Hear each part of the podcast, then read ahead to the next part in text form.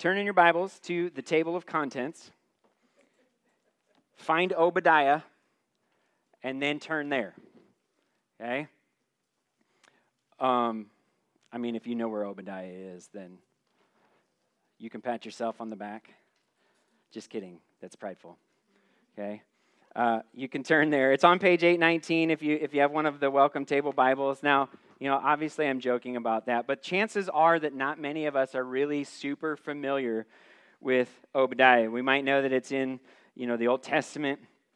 We might know a few things about it. He's a minor prophet, that kind of stuff. But um, I'm hoping that as we go through this, this book over the next three weeks, that, that uh, we will know the message of Obadiah that we will understand what is going on here, and that will actually draw us to a greater love for God and a greater love for people and a, and a deeper desire to be those who preach the gospel and not withhold it from, uh, from anyone. And so, um, you know, as a, as a preacher of the word, I'm charged with with uh, giving the, the whole counsel of God to the church, right?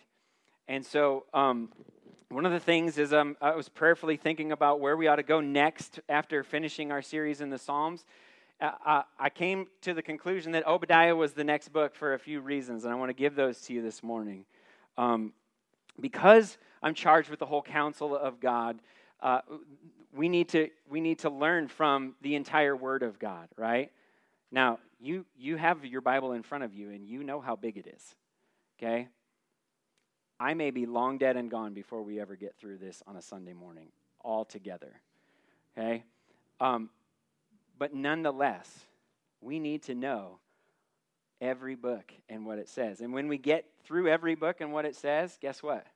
We'll, we'll start over and just continue doing that because we're supposed to pass this on to the next generation, right? and they need to know. The generation that forgets is the generation that hasn't learned from the generation before it. And so, as not just as me as the preacher of, of the word, but us as believers in Christ, as the family of God, we have a responsibility to pass this on, to know how this points us to Jesus Christ, and then to share this with the next generation so that they can grow up and know that. So that's that's one of those those reasons. But but the uh, uh, uh, another reason is that, that the Bible is full of, of different categories or, or genres, if you will, different, different styles of writing. And so far, in our short life as a church, we have covered a, a gospel when we went through Mark, right? Then we covered a general epistle or a letter written by someone other than Paul when we went through the, the book of James um, while we were on Zoom. And then we um, then we covered uh, an epistle or a letter that was written by Paul when we, when we went through Ephesians. And then uh, we just finished up a series in the Psalms, and that's, that's wisdom literature, right? And yet we still have law, we still have history, we still have prophecy, and we still have apocalyptic writing uh, to go through. All of these genres are, are in Scripture, and, and within those genres are different subgenres like narrative and prose and poetry and things like that. And it's important to understand that not every book in the Bible was written the same way. Even some of the same genres, the four Gospels are written from different perspectives, right? For different reasons, because they have different authors. Uh, but we need to understand that each book is contributing to the overall story of redemption that the whole Bible is telling. And so while it's, it's important for us to understand what the individual book is saying, it's also important for us to keep in mind how that actually uh, draws us into the greater story that God is telling in all of Scripture. There's 66 books, 39 books in the Old Testament, 27 books in the New Testament, written over a period of about 1,500 years by over 40 different human authors. But 2 Timothy 3:16 tells us that all scripture is God-breathed, which means that God is the ultimate author. Now the Bible is God's revelation of himself to us.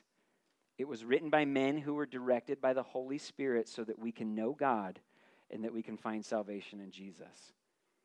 If we have even just that as our mindset, we're going to benefit greatly every time we open it and read it. Now, the book of Obadiah contributes ultimately then to this purpose that we would know God, that we would find salvation through Jesus. But the genre and, and the literary structure of, of a book is important because if we want to gain the most understanding of what we're reading in Scripture, we need to think about not only what the author is communicating, uh, but the way he's communicating it as well. And so, one of my goals in preaching through Obadiah is to show how prophecy contributes to the overall purposes of Scripture, that it reveals Jesus to us and helps us find salvation in Him. Another reason we're going to go through this book is because of its uniqueness among the books of prophecy in the Old Testament. It's the only prophetic book that's actually specifically addressed to a foreign nation and not to God's covenant people. Okay? It's addressed to the nation of Edom, and we'll get into who they are in a minute. But, um, but because it's included in Scripture, then, the implicit audience is God's covenant people. This was in the Hebrew Bible. So, so the Jews had this, uh, this prophecy to read and, and rely on. And it has tremendous value then for God's people as an indirect audience because it serves as a source of hope to them and to us that God is, in fact, a promise keeping God. And we're going to see that in, in a few different ways as we go through this. And then that, that brings me then to the last reason for doing a series on, on Obadiah. It's included in what's known as the Book of the Twelve or the Minor Prophets, right? Now, minor does not mean less important, it just means shorter. If you look at Isaiah or Jeremiah, they have a lot of chapters, they cover a lot of ground. Okay? Obadiah is actually the shortest book in the Old Testament, it's 21 verses long. Minor, when you compare it to the length of the other prophets, but not minor when you compare it to the importance of what they're saying. Okay? And so, um, in a sense, or, or, in these 21 verses, Obadiah lays out a concise summary of the relationship between God and man. And so, in a sense, it serves then for us as a, as a, a sort of CliffsNotes version or whatever the modern day thing of that is. I just remember CliffsNotes from high school. Um, it serves as a, as, a, as a concise summary, if you will, of, of what the rest of Scripture fills out in detail. God reveals himself to us, and God has, uh, uh, has uh, relationships with the people that he created. But those relationships are in varying degrees, right? Obadiah makes it clear for us there's God, there's God's enemies, and there's God's people. And as we go through this over the, the next few weeks, it's going to force us then to ask sort of one of the main questions that we need to answer, and that is which one of those three are you? And so, with that, I want to read all 21 verses for context this morning, but then we're going to focus on verses 1 through 9 for today's message. And then I'll pray and we'll dig in. Obadiah, verse 1. The vision of Obadiah. This is what the Lord God has said about Edom. We've heard a message from the Lord. An envoy has been sent among the nations. Rise up and let us go to war against her. Look, I will make you insignificant among the nations you will be deeply despised. Your arrogant heart has deceived you, you who live in clefts of the rock in your home on the, on the heights, who say to yourself, Who can bring me down to the ground? Though you seem to soar like an eagle and make your nest among the stars, even from there I will bring you down. This is the Lord's declaration. If thieves came to you, if marauders by night, how ravaged you would be. Wouldn't they steal only what they wanted? If grape pickers came to you, wouldn't they leave some grapes? How Esau will be pillaged, his hidden treasures searched out. Everyone who has a treaty with you will drive you to the border. Everyone at peace with you will deceive and conquer you. Those who eat your bread will set a trap for you. He will be unaware of it. In that day, this is the Lord's declaration I will, will I not eliminate the wise ones of Edom and those who understand from the hill country of Esau? Teman, your warriors will be terrified, so that everyone from the hill country of Esau will be destroyed by slaughter. You will be covered with shame and destroyed forever because of violence done to your brother Jacob. On the day you stood aloof, On the day strangers captured his wealth, while foreigners entered his city gate and cast lots for Jerusalem, you were just like one of them. Do not gloat over your brother in the day of his calamity. Do not rejoice over the people of Judah in the day of their destruction. Do not boastfully mock in the day of distress. Do not enter my people's gate in the day of their disaster. Yes, you. Do not gloat over their misery in the day of their disaster, and do not appropriate their possessions in the day of their disaster. Do not stand at the crossroads to cut off their fugitives, and do not hand over their survivors in the day of distress. For the day of the Lord is near against all the nations. As you have done, it will be done to you. What you deserve will return on your own head. As you have drunk on my holy mountain, so all the nations will drink continually. They will drink and gulp down and be as though they had never been. But there will be a deliverance on Mount Zion, and it will be holy the house of Jacob will dispossess those who dispossess them. Then the house of Jacob will be a blazing fire, and the house of Joseph a burning flame. But the house of Esau will be stubble. Jacob will, will set them on fire and consume Edom. Therefore, no survivor will remain of the house of Esau, for the Lord has spoken. People from the Negev will possess the hill country of Esau. Those from the Judean foothills will possess the land of the Philistines. They will possess, possess the territories of Ephraim and Samaria, while Benjamin will possess Gilead. The exiles of the Israelites who are in Halah will, and who are among the Canaanites, as far as Zarephath, as well as the exiles of Jerusalem who are in Sepharad, will possess the cities of the Negev. Saviors will ascend Mount Zion to rule over the hill country of Esau, but the kingdom will be the Lord's. Let's pray. Lord, we thank you for your word. And we thank you that even though this was addressed to a nation that is no more, which we'll see as we go through this, that it still has uh, a, a very timely, very important message for each of us.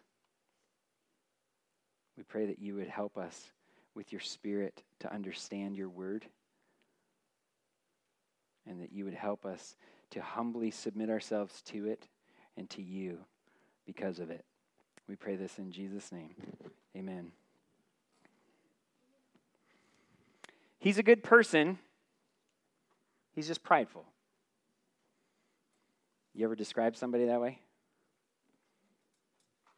You ever heard somebody describe another person in that way? Let's try it again. He's a good person, He's just a child abuser.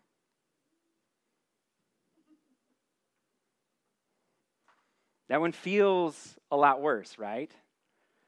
Feels like there's a huge difference there. No one in their right mind would, would qualify that, right? Well, he's got a good heart. He just he, he just he's killed a lot of people, right? But being a child abuser, being a murderer, those things are not worse than being prideful. In fact, all sin is rooted in pride. But I think we tend to give pride a pass, and, and, we don't see how serious of a sin that it really is. And that's probably because pride shows up in all of our lives just in different ways. If it's the root of all our, our sin, and, and even as believers, if we have sin that remains, that means that we still have pride that remains, right? And so we want to we want to excuse it in, in us, and so we try to make it look better in someone else. Unless you just can't cover that up. Right? But to say someone is a murderer is to say that they're prideful. To say someone is a child abuser is to say that they're prideful. To say someone is prideful is to say that they're on the same plane as the murderer and the child abuser. In our passage today, we're going to see that pride is the crowning characteristic of God's enemies, and God will dethrone all who exalt themselves. This is what we're going to learn today. And so we're going to jump right in. Verse 1 of Obadiah it says, The vision of Obadiah. This is what the Lord God has said about Edom. We have heard a message from the Lord. An envoy has been sent among the nations. Rise up, let us go to war against her. Now, we're given quite a bit of information in verse 1. Right off the bat, we're told uh, that what we're about to read is a vision of Obadiah. Now, there's 12 Obadiahs in the Old Testament, and, and the only thing that we know about this one is his name. Okay? And uh, eh, which may not actually even be his name. Obadiah means servant of Yahweh. Obadiah means servant of Yahweh. So it could be a pseudonym for the author who was used by God to deliver this prophetic address concerning Edom. In 2 Peter, we're reminded that no prophecy of Scripture comes from the prophet's own interpretation because no prophecy ever came by the will of man. Instead, men spoke from God as though they were carried er, as they were carried along by the Holy Spirit. And so the vision of Obadiah, what he has seen, did not originate with Obadiah. It comes from the Lord. Right? One author describes Old Testament prophets as seers and sayers.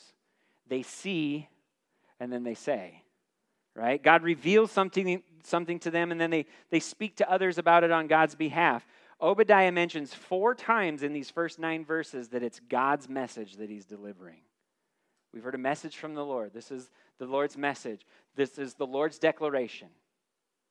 This is the declaration of the Lord, right? And that means that what Obadiah says here, because it's not Obadiah's words, it's the Lord's words, it's both 100% accurate and both and 100% authoritative. That means what is said here is true. And that means we ought to pay attention to it. And that's bad news then for Edom, right? Now, it's assumed like I said, this was in Hebrew scriptures, and so uh, Obadiah's Israelite readers would know who Edom was, but, but we may need a, a quick history lesson here. And so, Edom was a small region about 20 miles wide, about 100 miles long, that lay to the southeast of Israel in the area that's now the western border of uh, modern day Jordan. Okay? Now, do you want to throw that map up for me? See if we can do this. Yeah. Okay. So, Jerusalem, Judea, Israel, right? All this right here, from the Dead Sea down to the, the Gulf of Aqaba, that is that would be Edom, and a lot of it was on this um, this this rocky plain here. Okay, you can Google Map Jordan, and you can zoom in and you can see this. It was a real place at a real time. It's still there geographically, but Edom is no longer there. Okay, and we'll get into that. So 20 miles wide, 100 miles long. Uh, and then, it, it, it, like I said, stretched between the Dead Sea and the Gulf of, of Aqaba. And the Edomites were descendants of Esau. Now, you can read his ge- genealogy in Genesis 36. The word Edom means red. When Esau was born, he was hairy and red in color. Um, and so Edom was a nickname, but he also got that nickname when uh, he was a, the, the twin brother of, of Jacob. Okay? Uh, and uh, but Esau was the one that was born first, and um, they were sons of Isaac and Rebekah, and, and the grandsons of Abraham. Jacob was given the name Israel in Genesis 32 after he wrestled with the angel of the Lord. So there's a lot of name changing in, in you know the Old Testament scripture, things like that. But um, these are referring to to uh, these two brothers who became nations. Okay, Jacob and Esau became Israel and Edom. Um,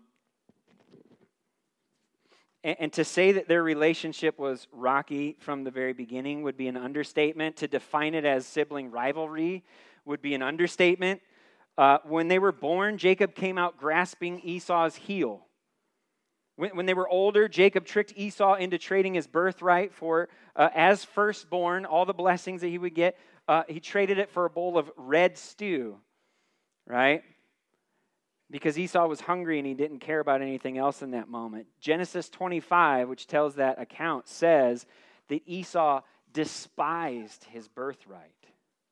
In other words, he wasn't concerned with God's covenant blessings being passed on to him, he was concerned with a red bowl of stew being passed to him in that moment. And that's where he got the name Edom because the bowl of stew was red too.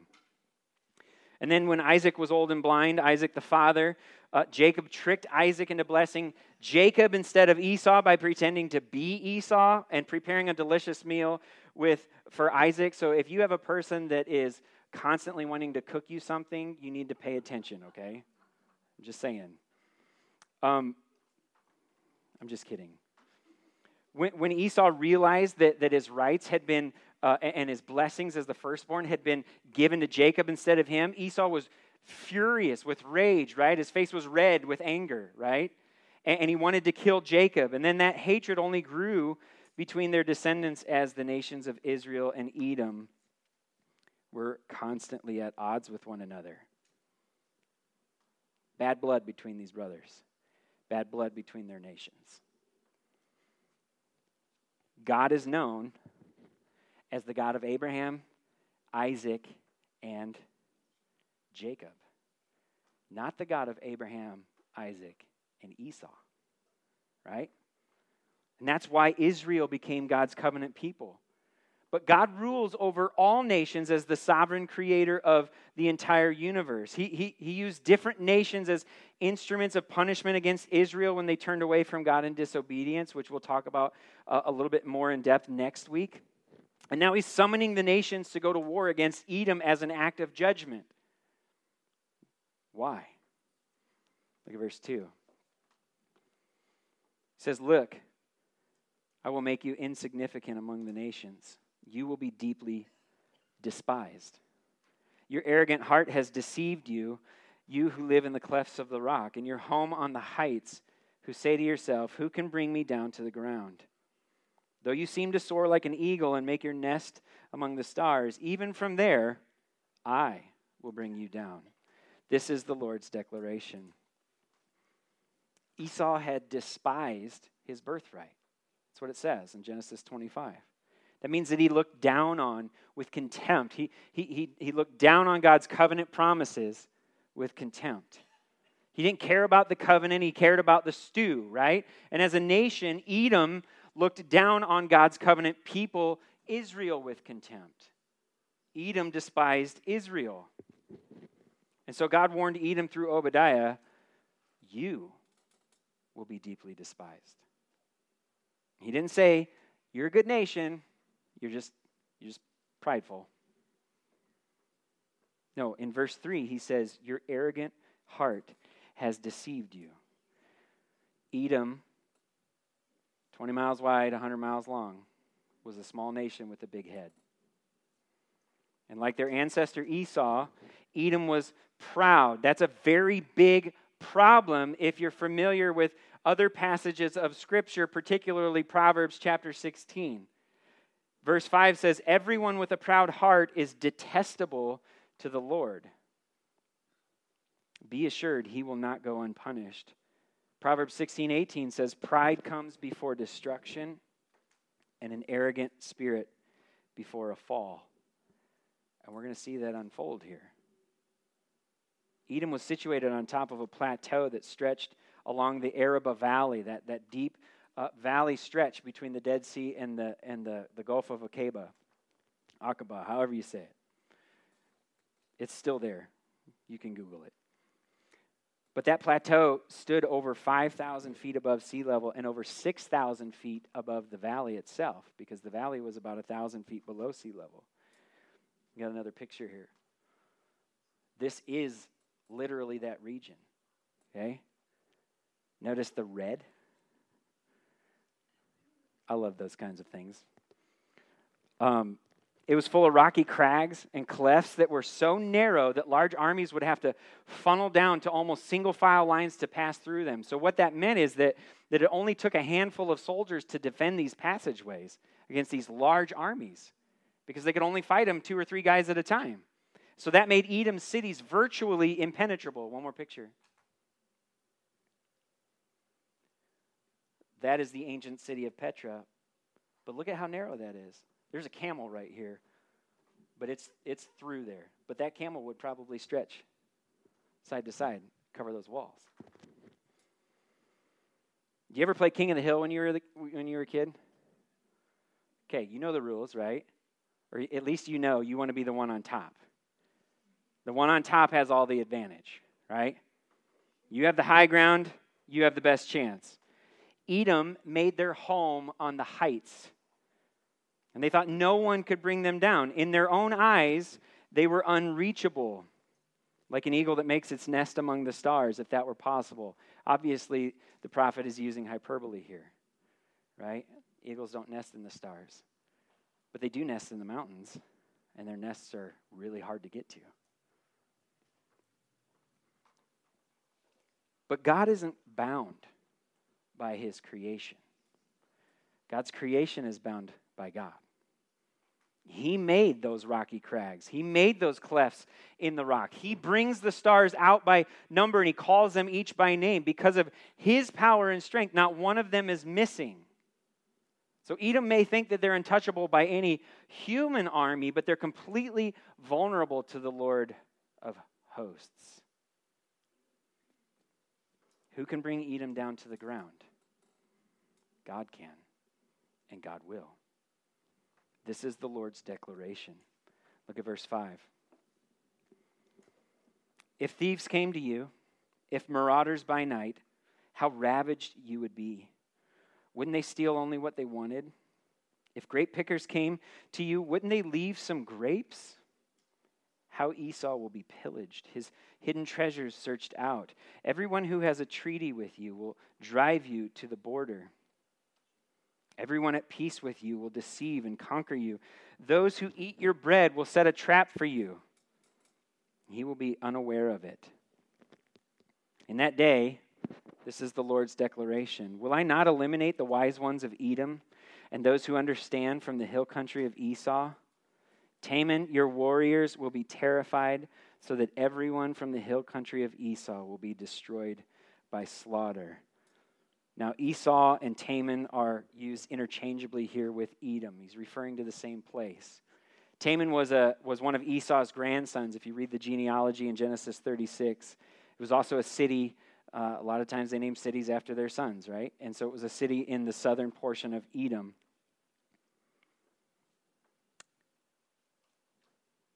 And so all of this, as Obadiah interchanges these names, it's directed at this nation.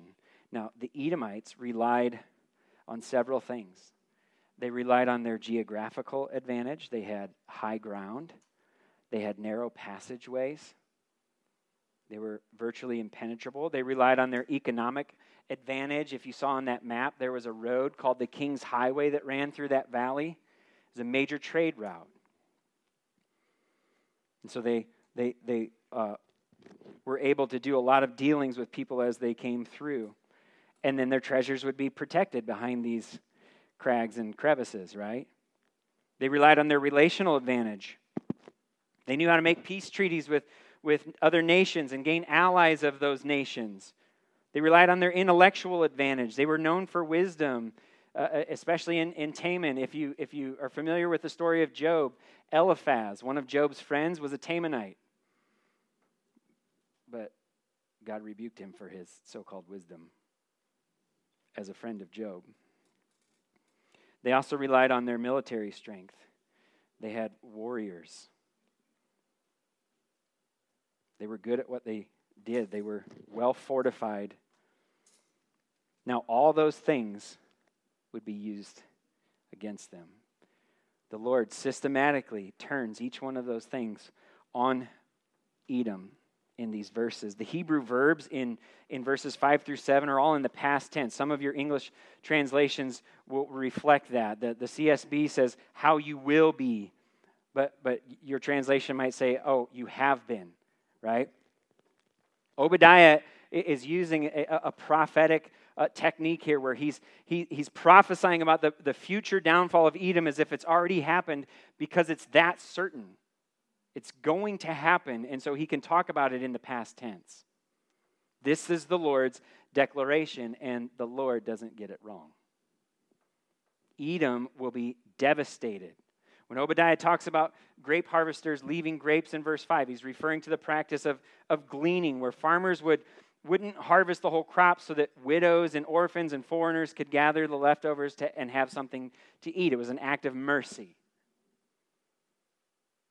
Even thieves leave things behind, he says, because they only take what they want. I don't know if you've ever been robbed.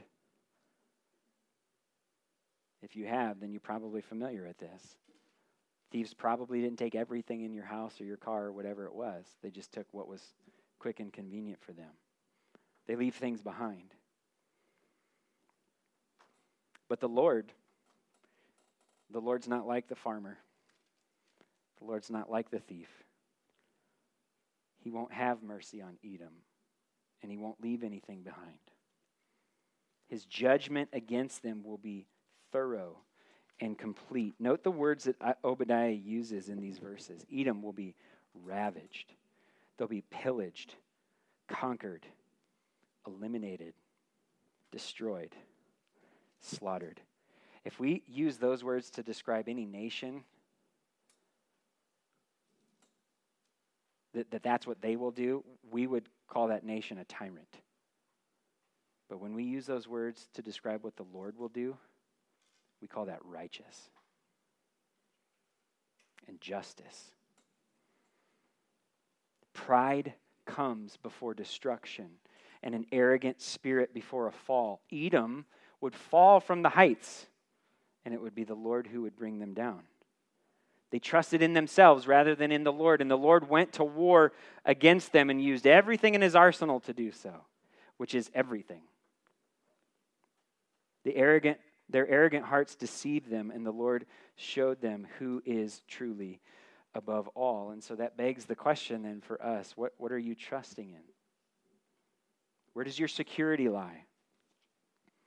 Is it in your physical health? Is it in your, your strength? Is it in your job? Is it in the investments that you've made? How about the people you know? The books on your shelf? Are you trusting in yourself, in the kingdom that you've built? Don't, don't be deceived by an arrogant heart. Consider Obadiah's words this morning as God's grace filled warning. We get to read these, we get to see what God does to the prideful before he does it to us. That's an act of grace. God is actually taking the scripture here in a way and leaving it for us to glean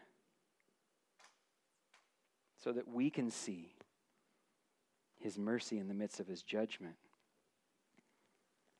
This is the Lord's declaration. Those who are proud will not stand, they will fall. Pride makes you God's enemy, and God will judge all of his enemies and bring them to ruin. And so, why continue to defy God and deceive yourself with false security? Why not instead admit that God is God and that you're not, right? That's one of the questions that we need to deal with. There's God, God's enemies, and God's people. You're one of those three. Why not trust in Christ instead of trusting yourself? He humbly and he willingly gave himself as a sacrifice for sinners so that all who come to him in humility and who willingly confess their need to be reconciled to God can find that forgiveness and reconciliation through Christ. That's why we are compelled by his love to go and be ambassadors of reconciliation. That's why we plead with people to be reconciled. Because God is pleased to forgive through his Son anyone who trusts in not themselves, but in Christ. And he graciously gave his Son that, so that we could be forgiven and be reconciled to him. Now, it can be tempting for us as, as believers to have a friend in mind right now or a family member and think, boy, they, I wish they were here to hear this. Right? It, it, can be, it can be tempting for us to look at unbelievers and be prideful that God has saved us as, we, as if we've earned it in some way. Come up with our own list of, of qualifiers. But we need to understand something. I gave you the CliffsNotes version of Jacob and Esau. You should go read that, Genesis 25 through 27. Look at Jacob. That dude is messed up. He's sinister. He's tricky. He didn't earn God's covenant blessings because of his scheming and his deceptions. He received God's covenant blessings in spite of his conniving behavior. Why? Because God is the one who chooses. God chose to fulfill his covenant pro- uh, promises through Jacob as an act of his sovereign grace. Jacob and Esau, neither one of them were worthy of it.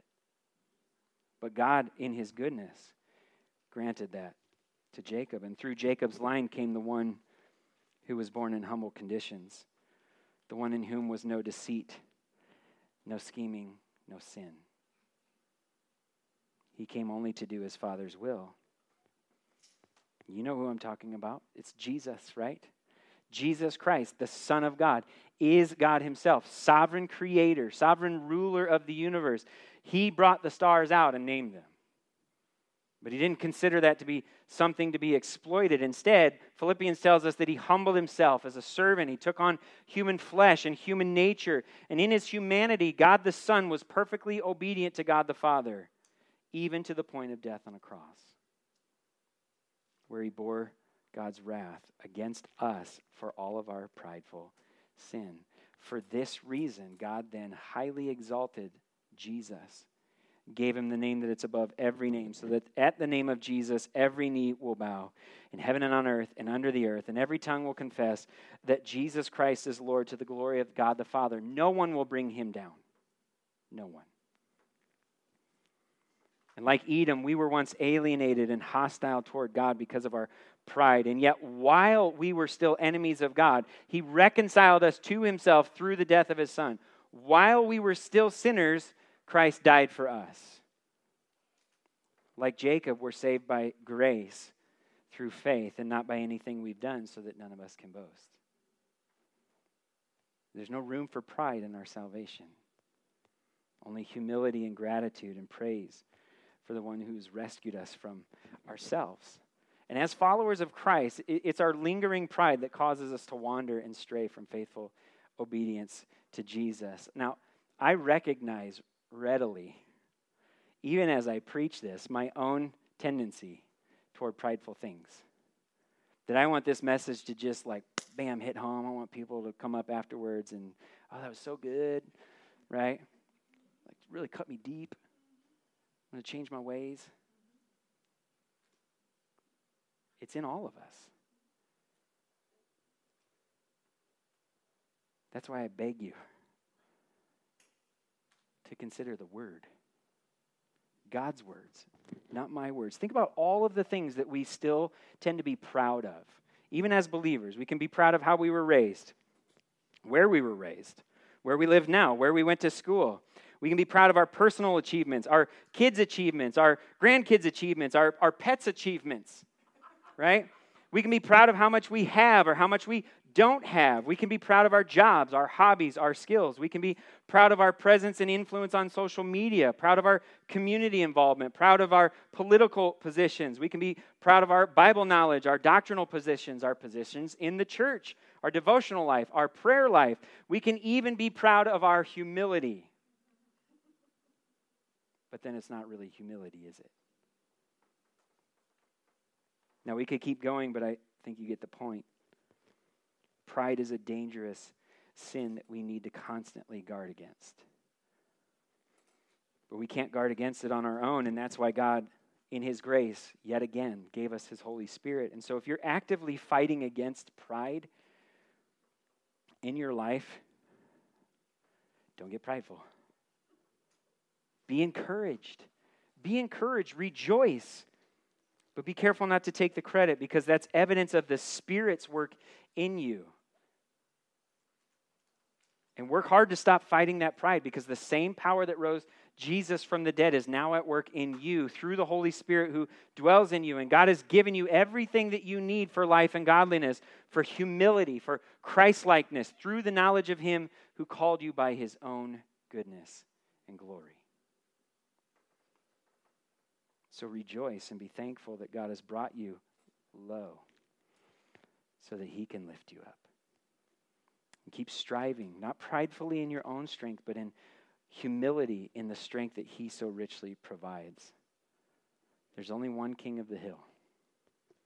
It's not Edom. It's not you. It's not me.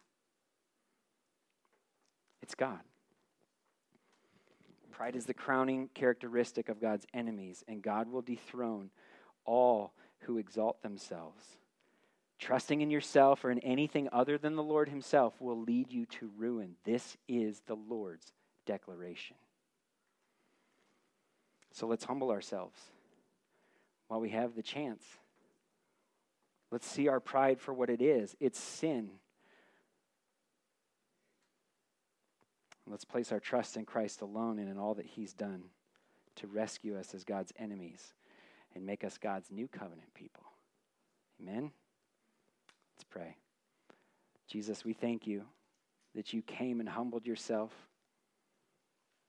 that you were obedient to the Father, that you willingly gave yourself on our behalf.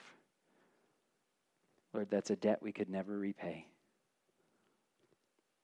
And that's the whole point. We pray this morning that you would help us to see the righteousness of God to judge every sin and hold every human being accountable who has ever lived. And that you would draw our hearts to gratitude and thanksgiving in Christ because we are yours. Not because of anything we've done, but because of everything that you've done, so that you get the praise. You alone get the glory. And we're compelled to tell others the good news of the gospel. We pray this in Jesus' name. Amen.